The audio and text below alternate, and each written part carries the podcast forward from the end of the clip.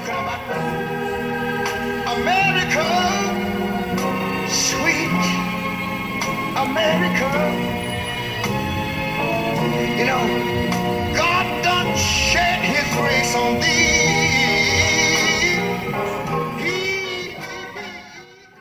Welcome back, fellow podcasters. It's Freedom Friday and time for another episode of Jeff Fry, an American conservative.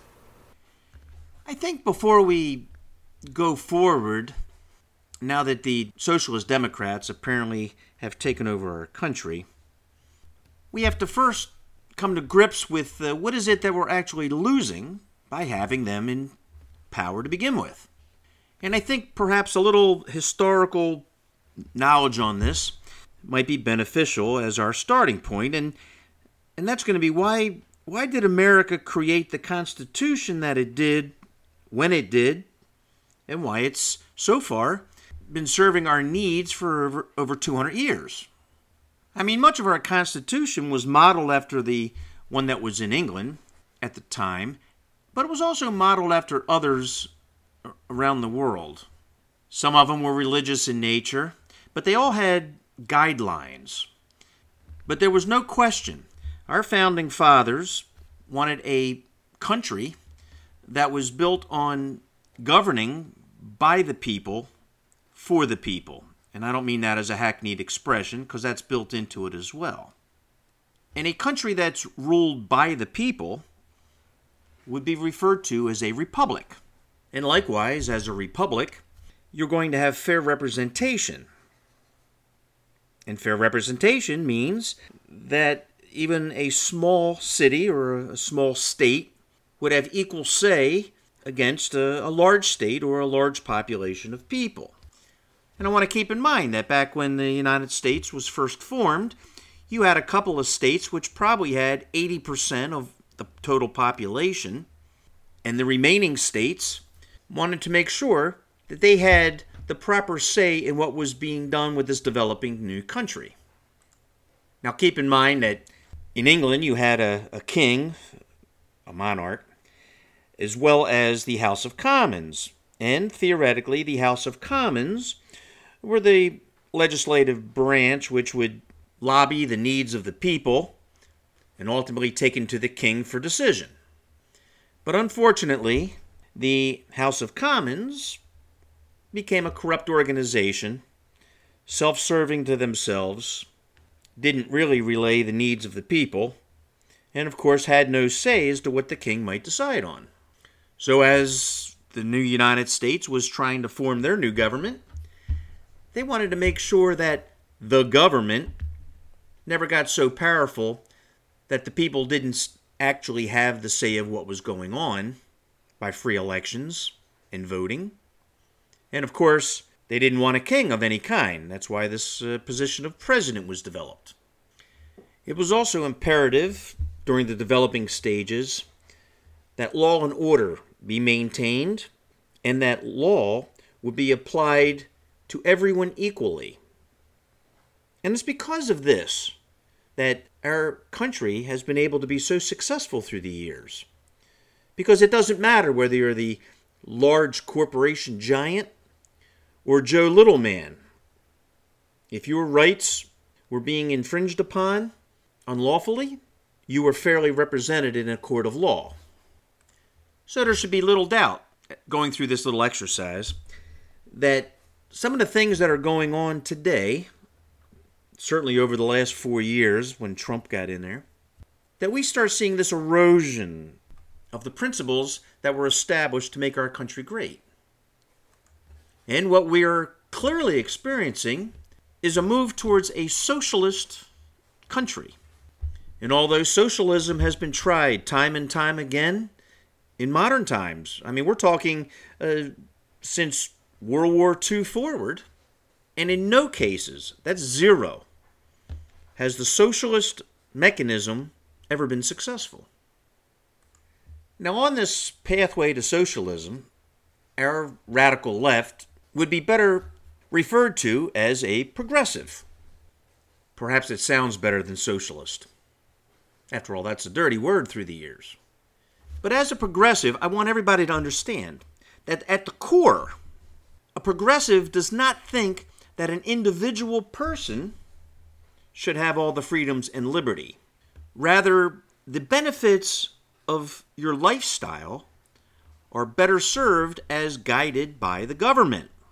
So it stands to reason that a progressive thinks that you should have more control within the government to give a better life for the citizens that it represents. And likewise, the progressives feel that if you put the right people together in your government, that they would lead us to, I don't know, Shangri-La, a perfect environment. Now, under the original founder's definition of liberty, all men were born free and equal. And the progressive movement used the "and equal" part through the 60s and 70s to start protecting the minority groupings. Minorities could just be lifestyle, color, ethnic background. Earlier on, it was gender. And they used the court system, rightfully so, originally, to guarantee that these groupings were treated equally. But like a lot of things in our society, things get taken advantage of. And what we were finding is that these minority groupings started dictating the way society was operating. Now, I'm not trying to advocate that the minority shouldn't have rights just like the majority, but I am saying that I don't know that we should be turning society at large on their ear either. I think sometimes we lose track of who has rights and who doesn't have rights. And just take the smoking issue from, who knows, 25 years ago. We all understand secondhand smoke, science has told us, is bad for people that don't smoke as well as people that do smoke. So we stopped allowing smoking in basically everywhere we go nowadays. Hell, it's tough sometimes to be able to find a place outside to smoke. And for those that don't, it's a good thing. Right now, they don't have to ingest all that secondhand smoke. But what about the rights of, say, like the bar owners? Or what about the people that do smoke? Is it fair for them to have to go outside in the wintertime so that they can smoke a cigarette? I mean, smoking is legal in our country. And what about a bar? What is to say that a bar can't publicly announce on a sign or something that says a smoker bar? And then you, an informed, intelligent person, have the right either if you're going in there or not going in there. But what about the employees, they say? Well, come on, take a little responsibility for yourself, right? I mean, if you're going to get a job in a bar that allows smoking, then ultimately you've agreed to those conditions. You have to have some skin in the game, and that's what we're losing issue here. The individual, it's going back to what we said earlier, the individual is losing the right to make those kinds of decisions. Instead, we have Big Brother government making these decisions for us. And now we go forward up to this last year with the COVID-19 thing and masks and distancing and in-school learning and out-of-school learning and all sorts of stuff, shutdowns.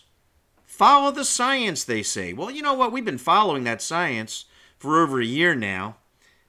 And guess what? Science keeps changing. And every time it changes, we have to jump through a different hoop. So let's get back to things that we're losing by having this new administration in office. It appears right now we're having a backlash, and that backlash are penalties against anyone who were Trump supporters or conservative in nature.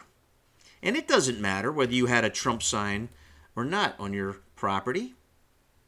We're seeing genuine efforts to have legislators and business people penalized or don't use them or not being able to get on Twitter or Facebook purely because of their political views. And now it's coming up because they're saying you are urban terrorists. Urban terrorists. Give me a break.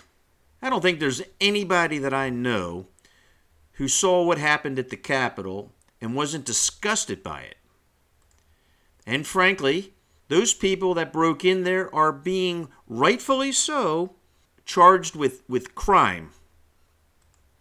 But I still can't help but think that the agitation part, perhaps the proximate cause you would call it, wasn't a professional agitator. And it doesn't necessarily have to be a liberal professional agitator. It could have been an ultra-conservative agitator that started that.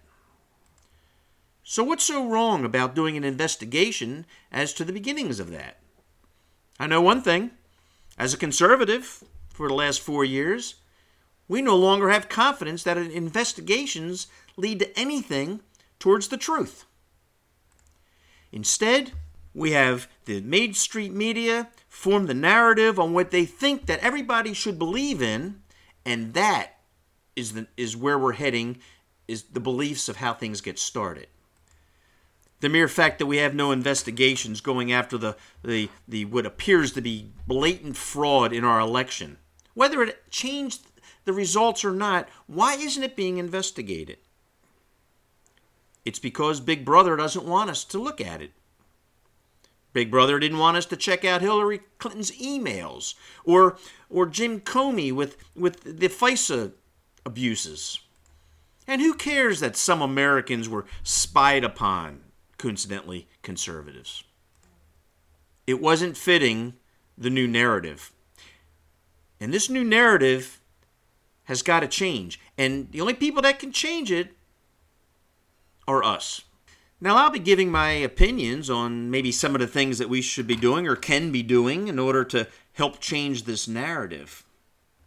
But we want to make sure that we start off by continuing to ask the why questions.